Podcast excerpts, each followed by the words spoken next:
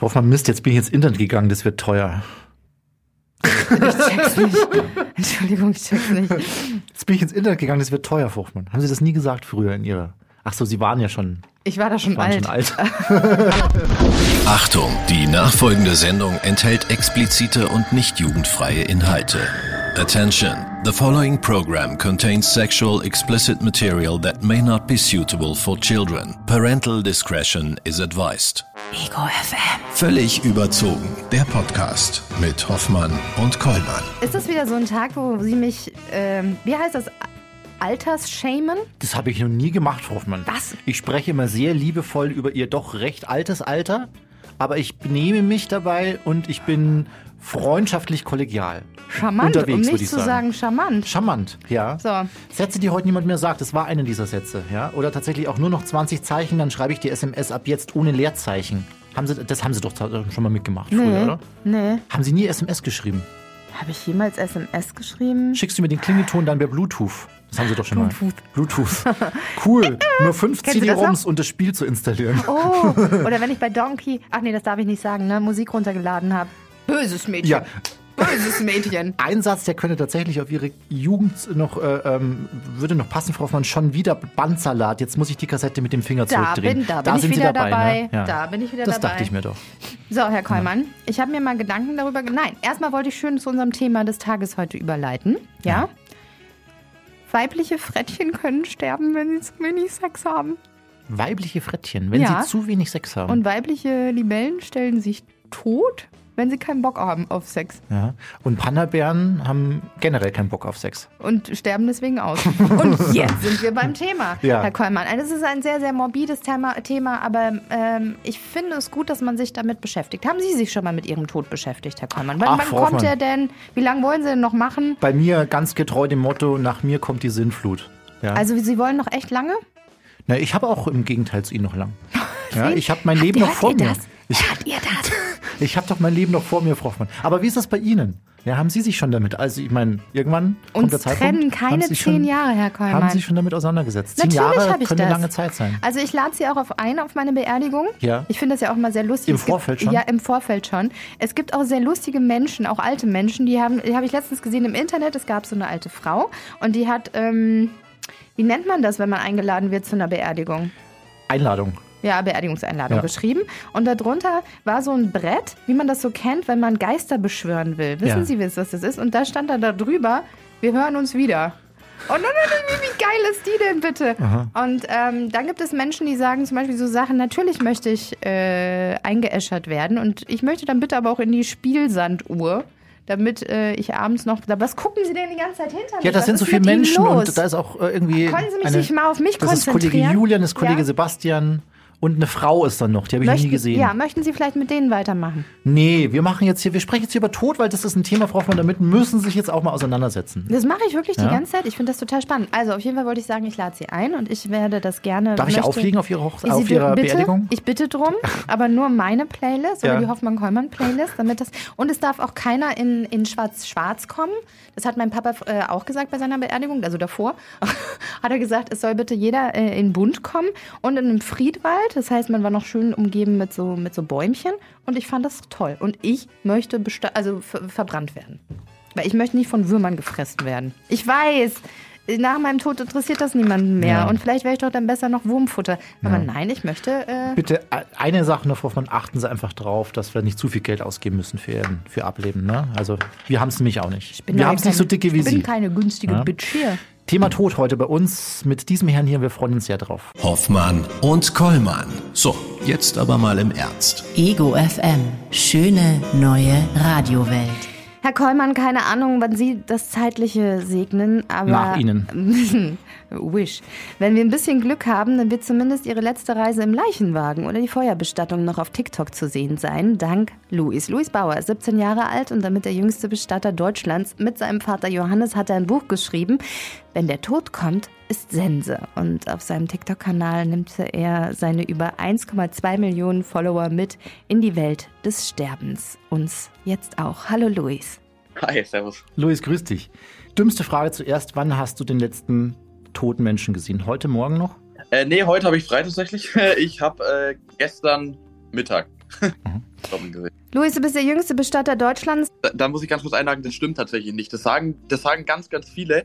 Aber ihr müsst euch vorstellen, es gibt ja ähm, immer mehr Bestattungsunternehmen, wo der klassische Werdegang auch wie bei mir ist sozusagen. Man ist irgendwie, Vater ist Bestatter und die 13-Jährigen helfen alle schon mit. Also es gibt weitaus mehr Bestatter, die viel jünger sind als ich. Ich war es bestimmt mal, aber die Info ist tatsächlich falsch.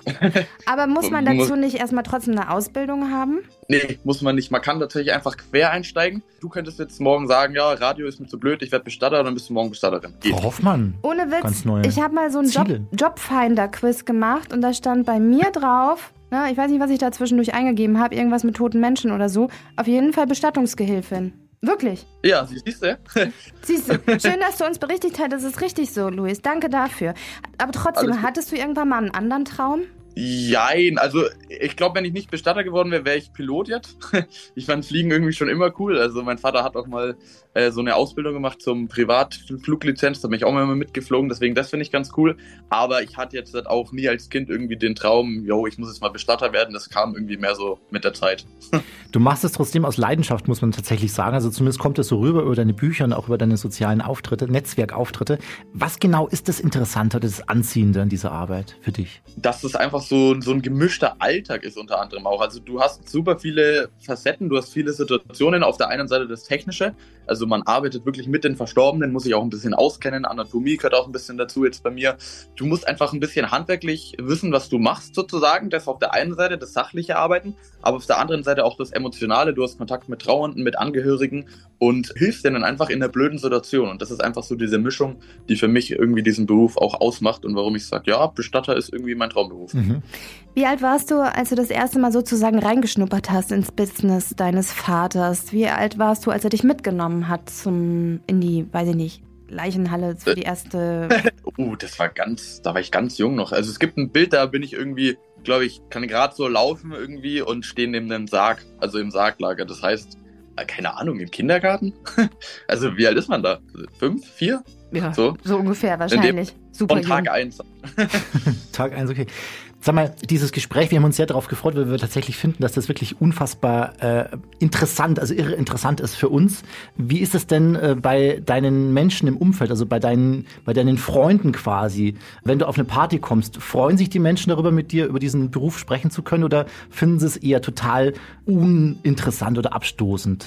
äh, das kommt drauf an. Also man merkt, wenn ich jetzt zum Beispiel auf einer Feier bin, wo jetzt nicht so im, im gewohnten Freundeskreis, sage ich mal, da wird man dann schon auch erkannt und dann so, ah ja, hier ist doch der, hier der Bestatter, man kennt mich dann irgendwie auch halt, ne? Da ist es dann schon so, dass Leute auch manchmal herkommen und sich einfach so unterhalten, weil sie es einfach mega spannend finden. Also das Interesse überwiegt in den meisten Fällen. Manche Leute wollen damit auch nichts zu tun haben, aber ist ja auch okay. Mhm. Luis, jetzt ja. hast du halt frei. Danke, dass du trotzdem Zeit für uns genommen hast. Wie sieht denn normalerweise so ein Arbeitsalltag für dich aus? Du stehst morgens um 8 Uhr auf und dann geht's schon zum ersten Toten oder wie läuft sowas? Ja, also ich stehe um, dann stehe ich auf um 6.20 Uhr, klingelt der Wecker, dann äh, kurz duschen, dann geht's aufs Fahrrad in die Arbeit, dann erstmal Versorgungsbesteck sortieren, also Pinzetten und so, alles bereitlegen, was man halt irgendwie so braucht für den Tag. Ja, und um äh, 8 liegt dann der erste Verstorbene auf dem Versorgungstisch und dann äh, geht's da eben los für mich. Dann mache ich den eben fertig, teilweise auch einbalsamieren, also einfach vorbereiten, dass die Familie nochmal schauen kann oder auch nicht, das ist immer unterschiedlich. Ja, und dann kommt es ein bisschen darauf an, wie viel los ist. Also es gibt Tage, da liegen auf dem Tisch irgendwie hintereinander dann auf fünf, sechs Verstorbene. Es gibt Tage, da sind es bloß zwei. Es kommt immer ein bisschen darauf an, wie viel los ist. Macht man sich da in so einem Moment eigentlich Gedanken über diesen Menschen, der da liegt? Also überlegst du dir, Mensch, was hat der wohl alles erlebt oder, oder, oder was hat der wohl in seinem Leben getan oder ist es komplett, nimmst du es komplett auf die Seite? So das Persönliche quasi dann? Kommt drauf an. Also meistens nicht. Meistens ist eher die Arbeit im, im Fokus sozusagen. Da schaue ich ja drauf, dass, dass ich die Arbeit einfach gut mache, dass da alles passt. Da denkt man, das rutscht ja ein bisschen so in den Hinterkopf. Das heißt nicht, dass es nicht wichtig ist. Aber für mich in dem Moment zählt eher die Arbeit eher, wenn ein bisschen ein anderer Fall auf dem Tisch liegt. Sag ich mal, wenn jetzt jemand in meinem Alter vielleicht irgendwie da doch mal dann gestorben ist oder wenn es ein Unfall ist oder so, wo man dann auch, wo der Zustand dann vielleicht auch sehr schlecht ist, da unterhält man sich dann schon auch äh, drüber, aber generell eigentlich nicht. Okay. Aber jetzt denken sich vielleicht auch manche, weil ich es eben schon zu Eingang gesagt habe, ja krass, du machst TikTok-Videos von deiner Arbeit, ist das nicht hart pietätlos? Was genau sieht man denn in den Videos? Also Leichen sind es nicht, ne? Nee, nee, also bei mir sage ich immer so schön, alles, alles im Trockenen mehr oder weniger. Also ich zeige nur den Versorgungsraum, ohne dass jetzt wirklich ein Verstorbener da ist. Also zeige viel, also schon sehr, sehr sachlich. Ähm, zeige auch halt vielleicht mal eine Pinzette oder was ich so benutze im Alltag. Aber einen Verstorbenen sieht man nie, weil das gehört einfach nicht auf TikTok, finde ich. Äh, ich erkläre einfach über meinen Alltag, erkläre, was mit Verstorbenen so passiert. Ähm, einfach sachliche Dinge, aber auch ein bisschen zu emotionalen Sachen, erzähle Geschichten aus dem Alltag oder Tipps gegen Trauer, also eigentlich so das gesamte Programm. Mhm. Luis, du bist 17 Jahre alt, stimmt das noch oder bist du mittlerweile schon, das hattest du Geburtstag zwischendurch? Nee. nee, nee, im August bin ich danach. Im August, äh, okay. Äh, noch, bin ich 17. noch 17 und man kann quasi sagen, in unserem Alter kann man sagen, Mensch, der Junge hat das ganze Leben noch vor sich. Du hast schon hunderte Menschen jetzt unter die Erde gebracht. Beschäftigst du dich dann auch irgendwie mehr mit dem Tod und dass das Leben tatsächlich irgendwann vorbei ist oder ist das noch in ganz weiter Ferne bei dir? Nee, bestimmt. Also ich ich würde mal behaupten, jetzt halt auch, weil ich noch 17 bin, ich bin eher so, ich glaube, ich weiß es eher, was es bedeutet, dass es schneller vorbei sein kann, als ein klassischer 17-Jähriger, der das vielleicht nicht jeden Tag sieht, würde ich mal einfach so behaupten. Einfach weil man jeden Tag damit zu tun hat. Äh, und du weißt einfach, wie schnell es vorbei sein kann, einfach weil du genau solche Fälle schon auf dem Tisch liegen hattest. Halt, der gerade irgendwie in der ersten Sekunde war noch alles gut und dann halt auf dem Fahrrad gefahren, Unfall irgendwie zack, von der einen auf der anderen Sekunde weg. Das hat man einfach irgendwie auch auf dem Tisch dann vor sich liegen und da merkt man dann schon so, ey, es ist ja wirklich manchmal äh, einfach schneller vorbei, als man vielleicht denkt.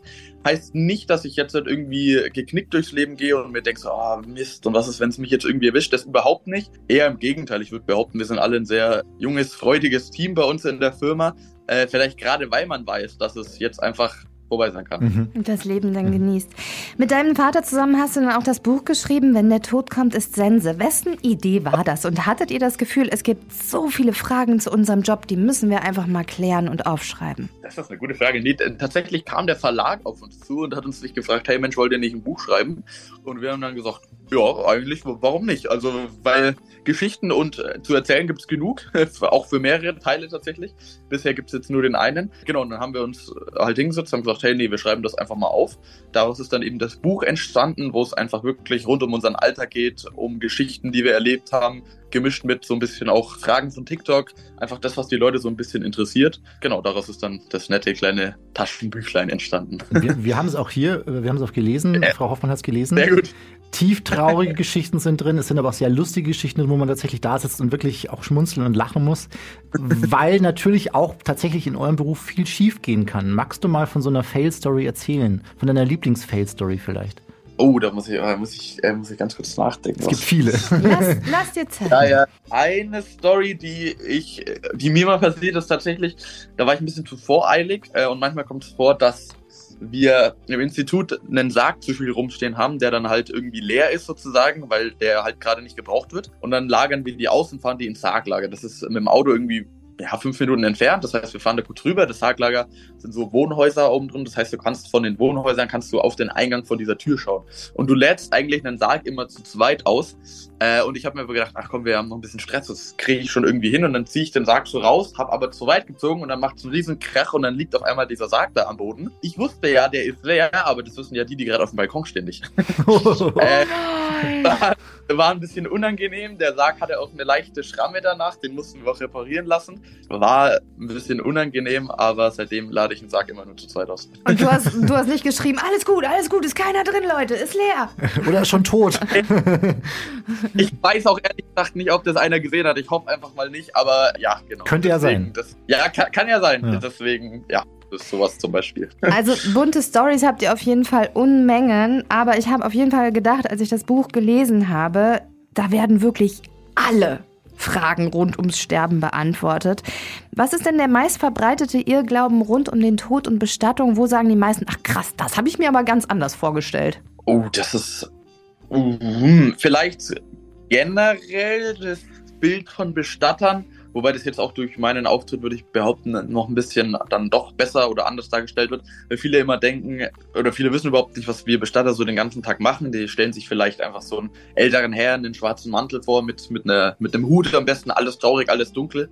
Aber so ist es tatsächlich gar nicht. Und ich glaube, das ist einfach so ein genereller Irrglaube sozusagen, weil viele auch nicht wissen, was überhaupt alles, alles möglich ist. Und dass es ja dann doch nicht so, so traurig gestaltet werden muss, wie die Situation dann vielleicht doch ist das, wenn ich jetzt vielleicht generell so nennen müsste, so ein richtiger Mythos oder so, das werde ich schon öfters gefragt, fällt mir jetzt gar nicht ein. Aber ich mhm. glaube, dieses generelle Bild von der Branche, mhm. was aber überhaupt nicht so ist. Hast du den Film gelesen, äh, gesehen, My Girl mit Macaulay Culkin? Das war das erste Mal, wo ich so ein bisschen damit konfrontiert wurde, wie die Arbeit eines Bestatters aussieht und dass das ja eigentlich auch ein ganz normaler Job ist und dass die Family da irgendwo auch mit ein involviert wird. Ja, das glaube also ich. Den, ich bin in den Filmen ganz schlecht wirklich. Ich habe der ist auch so. schon sehr alt, der Film. Ja, ist halt mein, meine Generation. nee, habe ich nicht gesehen, aber ich kann es mir vorstellen. Louis, dein Papa und du, ihr erzählt äh, vor allem auch in dem Buch äh, sehr detailliert, wie zum Beispiel die Leichen versorgt werden und hübsch gemacht werden. Was genau passiert da und müsst, musstest du dafür auch irgendwie einen Make-up-Kurs irgendwie bestreiten für diese Arbeit? Wie kann man sich das vorstellen? Äh, Nö, muss, muss man nicht unbedingt. Also das ist ein bisschen so unterteilt in zwei Kategorien. Einmal eine hygienische Grundversorgung, wo der Verstorbene einfach äh, gewaschen wird, nochmal desinfiziert wird, alle Körperöffnungen werden tamponiert. Ähm, genau, einfach nochmal so ein, so ein komplettes Duschprogramm, sage ich jetzt mal. Ein bisschen, also wie, wie wenn äh, ihr jetzt heute Abend irgendwie auf eine Feier gehen würdet, nur ein bisschen umfangreicher noch, äh, weil äh, ihr seid ja nicht tot. das ist da doch dann ein bisschen anders. Das ist eine hygienische Grundversorgung, dauert so vielleicht eine halbe Stunde ungefähr. Das ist jetzt nicht so umfangreich.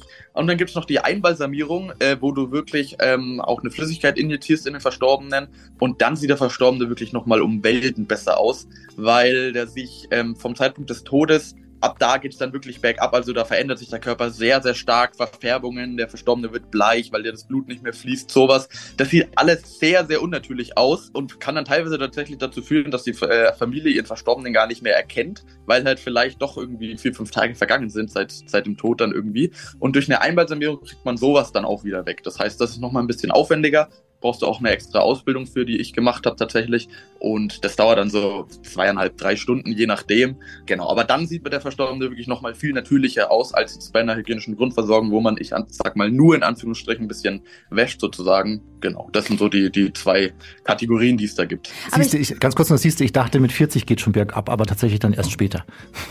Herr Kollmann, ernsthaft. Reißen Sie sich mal zusammen, ja, das ist ein ernstes Thema hier. Entschuldigung. Also, aber ich dachte, es gibt sogar noch die Möglichkeit, zum Beispiel zu sagen, ja, meine Oma oder so, die hat immer wahnsinnig viel Make-up getragen. Hier, hier ist ihr Rouge, hier sind ihre Wimperntuschen, bitte nochmal drauf damit, damit es nochmal genauso aussah wie vor dem Tod. Ja, das, das geht auf jeden Fall auch.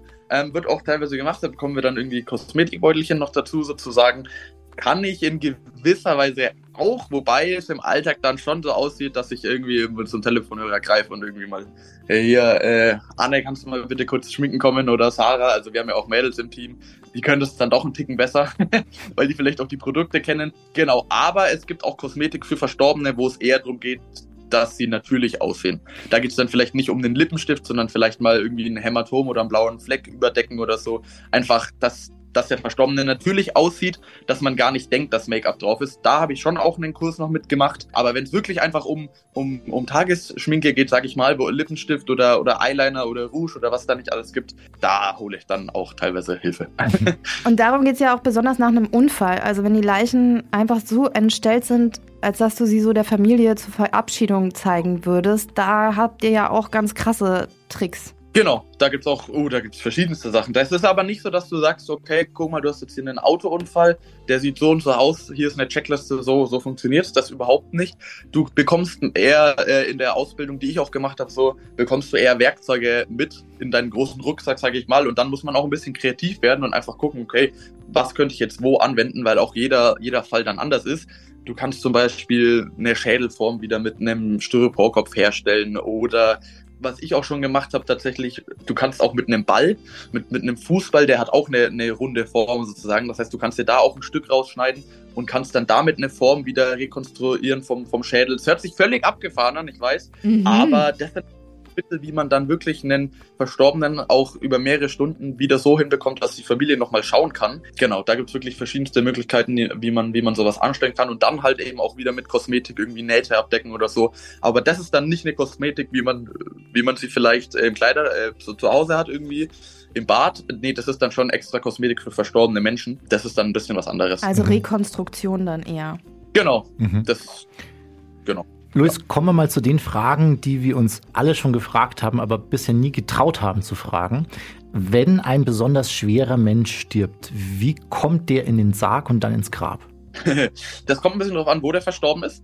Also es gibt natürlich sehr, sehr unschöne Situationen, wenn jemand, der sehr übergewichtig ist, zum Beispiel zu Hause in einer engen Wohnung stirbt, sage ich mal, im fünften Stock auch noch, dann kann es schon mal sehr unschön werden, bis hin dazu, dass die Feuerwehr auch natürlich mit da ist und dann vielleicht entweder mit, mit dem Kran raus, wobei das auch nicht so gut funktioniert. Meistens, da ist dann einfach tatsächlich der Alltag, dass du vielleicht eine Schwerlasttrage hast oder so und dann geht's einfach durchs Treppenhaus runter. Ist einfach unschön, aber geht tatsächlich einfach nicht anders. Genau, und dann ist es dann schon so, dass du auch einen Sarg hast, der sehr äh, überbreit ist, also der hat dann Sondermaße so jemanden bekommt man dann nicht einfach so in einen normalen Sarg rein, sage ich mal.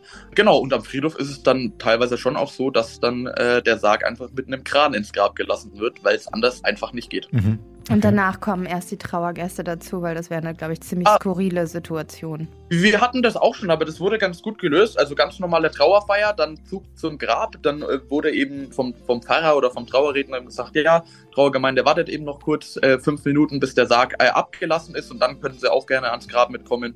War völlig in Ordnung, weil jeder wusste natürlich auch einfach Bescheid. Das heißt, die Gemeinde hat dann gewartet einfach in der Trauerhalle kurz äh, fünf Minuten, dann war der Sarg auch im Grab und dann kann ja jeder kommen. Ist ja auch dann alles gut. Ist denn schon mal ein vermeintlich Toter in eurer Nähe wieder aufgewacht? Man hört ja doch ab und zu, dass es mal vorkommen sollte. Äh, nee, nee tatsächlich okay. nicht. Also gibt es jetzt fast, wir haben in 2025 100-jähriges Jubiläum von der Firma, kein einziges Mal passiert. Mhm. Äh, einfach weil Medizin in Deutschland doch dann schon sehr, sehr fortschrittlich ist.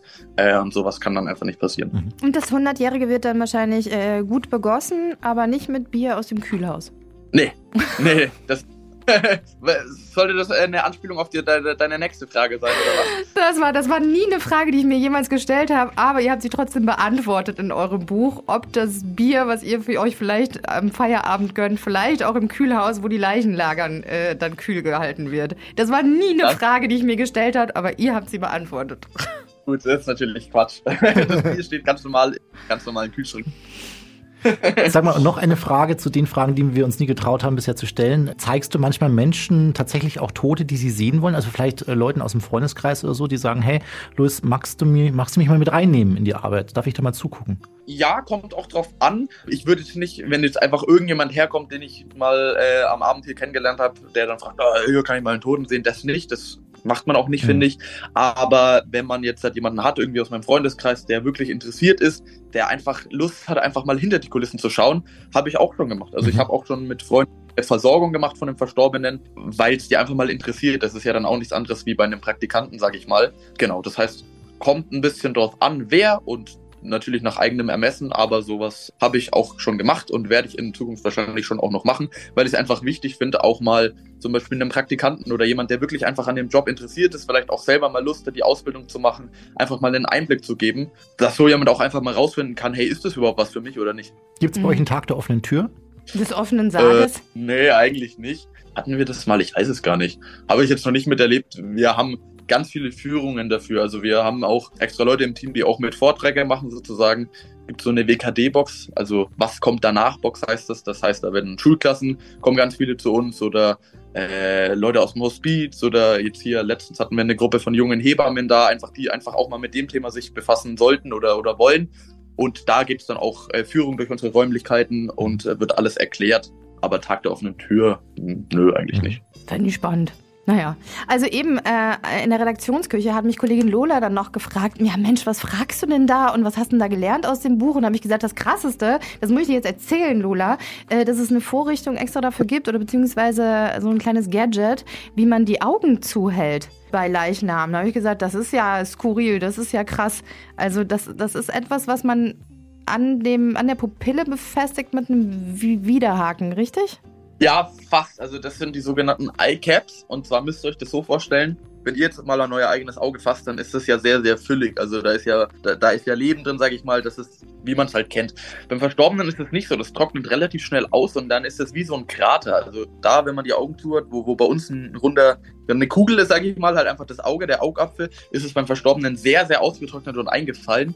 Und das sieht einfach unschön und unnatürlich aus. Deswegen gibt es diese Eye-Caps. Das ist ein bisschen so wie eine wie eine Kontaktlinse nur in hart und die kann man dann eben ins Auge einsetzen, einfach auch wie eine Kontaktlinse tatsächlich und die gibt dem Auge die natürliche Fülle einfach wieder und äh, hilft eben noch, dass das Auge einfach zubleibt. Mhm. Also man, man außen nicht. wenn man das alles so hört, könnte man sich ja denken, ah, was machen die denn da? Und das ist ja grausam und das ist ja, das macht man ja nicht oder das kannst du doch nicht. Aber wenn man den Verstorbenen dann von außen sieht, nach unserer Arbeit, dann, dann checkt man das ja nicht. Es geht ja drum, am Schluss sieht der Verstorbene eigentlich im Idealfall so aus, als würde er schlafen, sage ich mal. Mhm. Klar, du siehst, dass er tot ist, ist immer noch ein Verstorbener, das, das ist ganz klar. Aber äh, du siehst nicht von außen, oh, ey, da sind ja irgendwie hier Widerhaken drin in den Augen, das sieht ja komisch aus. Nee, gar nicht. Ähm, es ist, geht einfach darum, dass der Verstorbene natürlich aussieht und so ist das mit den Augen auch. Mhm.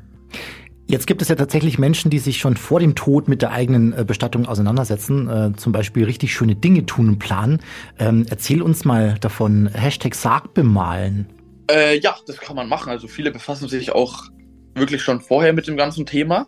Ähm, mein Großonkel tatsächlich, der hatte Krebs und äh, wusste, dass er sterben wird. Der ist auch bei uns vorbeigekommen, hat sich den Sarg rausgesucht und hat sich einmal schon reingelegt. Mhm. Also der lag in seinem eigenen Sarg, als er noch gelebt hat, mal Probe, weil er sagen wollte, ja, nun muss doch gemütlich sein, wenn es dann irgendwann mal soweit ist. Ähm, fand ich auch krass, aber ja, das hat er halt einfach gemacht. Fand ich schön, dass er die Möglichkeit so hatte. Ähm, und manche Leute bemalen dann eben auch ihren eigenen Sarg. Oder im Nachhinein, wenn jetzt irgendwie der Opa stirbt oder so, bemalen die vielleicht den Sarg vom Opa, finde ich ganz schön. Wird auch oft gemacht, wenn jemand Jüngeres stirbt. Tatsächlich kommt dann die ganze Familie, bemalt nochmal den Sarg, schreibt was drauf. Ähm, genau, also man kann solche Sachen auch einfach selbst individuell äh, gestalten. Das mhm. geht auch eigentlich, gibt es nahezu keine Grenzen, sage ich mal. Mhm. Luis, zum Job des Bestatters gehört auch der Umgang mit den Hinterbliebenen. Wirst du da besonders geschult, damit du da nicht vielleicht gleich mitheulst? Ich bin zum Beispiel nah am Wasser gebaut, also ich glaube, ich wäre doch hm. ganz schlecht da bei dir. Ja, wir werden schon geschult, wie man mit solchen Leuten umgeht, weil es auch sehr, sehr individuell ist. Also wir lernen auch, wie wir mit, mit Körpersprache eben umgehen oder wie wir uns selbst, unser Auftreten sozusagen, dass der Gegenüber einfach das Gefühl hat von, hey, der kann jetzt mit meiner Situation wirklich umgehen sozusagen, bis hin dazu, dass man es auch mal aushalten muss, wenn man irgendwie angeschrien wird von den Angehörigen, weil oft ist es so, dass, dass diese Leute sich dann immer einen, einen Schuldigen suchen, weil die Situation halt gerade so blöd ist und in der Situation ist es dann halt irgendwie oft der Bestatter Partner. Ne? Das heißt, man bekommt auch teilweise halt was ab von den Leuten. Da weiß man dann auch, ja, das ist eigentlich nicht persönlich an uns gerichtet. Der hat halt gerade einfach nur seine Mutter verloren und braucht halt ein Ventil. Ist ja ganz klar. Sowas äh, lernen wir dann schon. Man muss schon auch irgendwie den Job wollen, sage ich mal. Also klar, man bekommt sehr, sehr viel mit. Ich kann das zum Beispiel gut von mir trennen. Also man muss es schon trennen können und am Abend dann heimgehen und sagen, ja, das ist halt jetzt einfach meine Arbeit. Kann ich persönlich sehr gut. Gibt Menschen, die können das nicht. Ob man sich daran gewöhnt, bestimmt in gewisser Weise. Äh, ich musste mich nie dran gewöhnen, weil ich irgendwie da einfach mit reingewachsen bin, sozusagen. Es war nie ein Thema für mich. Ähm, aber ja. Mhm. Luis, 1,2 Millionen Follower auf TikTok. Was glaubst du, was sind das für Menschen, für Leute? Sind die einfach nur geil auf Tote oder das Thema Tod oder wollen die sich damit tatsächlich auseinandersetzen? Hast du da ein Gefühl dafür? Oh, ich glaube, da geht es einmal die ganze Bandbreite. Also es sind auch, es sind sehr viele Trauernde auch dabei, die gerade jemanden selbst verloren haben sozusagen, die einfach wissen wollen, hey, was ist denn mit der Oma damals passiert? Solche Menschen einfach dann äh, Menschen, die einfach sachlich daran interessiert sind und sagen, ah, das wusste ich ja gar nicht und wie wird das gemacht und oh cool, das ist ja voll handwerklich dann doch auch. Ich glaube, da ist einfach die komplette Mischung dabei. Das Beste finde ich, äh, ich war gestern, mein, mein Stiefbruder hatte, hatte gestern Geburtstag und dann war ich bei dem äh, eben mit zum Geburtstagskaffee trinken. Auch seine Oma war dann auch da und äh, seine Oma, der ist der größte Fan von mir. Schaut jedes Video an. Ich glaube, keine Ahnung, wie alt die ist, 75 oder so. Mhm. Hat sie erzählt, ja, sie guckt sich das immer an und weil ihr Mann ist eben auch schon äh, gestorben und sie guckt sich das immer an und ist da dann eben bestens informiert. Mhm. Also wie schon gesagt, von, von jung bis alt tatsächlich alles dabei. Äh, genau. Generationsübergreifend. Ja. ja, tatsächlich. Ich auch nicht gedacht am Anfang. Mhm. Ein bisschen unangenehm ist es mir ja schon, das zu fragen, aber wie wird denn deine Bestattung aussehen? Hast du dir da auch schon drüber, Gedanken drüber gemacht? Vielleicht so in 80 Jahren, 90 Jahren? Also die Frage bekomme ich relativ oft tatsächlich, aber keine Ahnung. Es ist mir auch irgendwie ein bisschen egal, weil ich denke mir, ja, das muss doch dann für die Hinterbliebenen passen. Also äh, keine Ahnung. Ich, wenn ich den jetzt raussuchen müsste, ich würde auf jeden Fall eine Erdbestattung wählen. Ich glaube, Feuerbestattung wäre mir ein bisschen zu abstrakt. Keine Ahnung. Äh, aber sonst sollen sie machen, was sie wollen, was, was für die dann am besten passt. Also ich, ich traue dann nicht mehr. Mhm. Hoffe ich. So sehe ich das tatsächlich auch, Frau Hoffmann. Ja. Über Ihre Bestattung müssen wir nochmal sprechen. Äh, davor aber noch eine Frage, äh, Luis, die wir äh, allen unseren Gästen stellen äh, hier bei uns in der Sendung und gerne heute auch an dich. Was bedeutet für dich persönlich Glück? Oh, das ist eine gute Frage. Glück bedeutet für mich, wenn man ähm, im Großen und Ganzen eine, eine, gesunde Familie hat, wo einfach alles passt, wenn man Freunde hat, die für einen da sind und wenn man das im Leben machen kann, was man will. Natürlich in gewisser Weise, ne? wenn man zum Beispiel vielleicht den Beruf gefunden hat, der einem wirklich Spaß macht. Genau, das würde ich so als Glück bezeichnen. Mhm. Herzlichen Dank für diese Antwort. Luis, ich äh, hoffe, wir sehen uns so schnell nicht wieder. Den Satz höre ich oft, ja. Nein, Vielleicht okay. nicht. Dann sage ich, ja, ja, wir sehen uns wieder, aber erst so in, weiß ich nicht, Wir in sehen, Leben zu lebend. ja, oder, oder vielleicht zum nächsten Buch. Vielleicht hören wir uns Ja, genau. zum nächsten Buch wieder. Das, das aktuelle dürfen wir empfehlen, empfehlen. Wenn der Tod kommt, ist Sense zusammen mit deinem Papa geschrieben. Gibt es äh, beim äh, Echt-EMF-Verlag. Ja, also wir fanden es un, un, äh, unfassbar spannend und charmant und es, äh, danke, dass du die Zeit für uns genommen hast und Ja, ja, gerne. viel Spaß bei der weiteren Arbeit. Danke. Gleichfalls.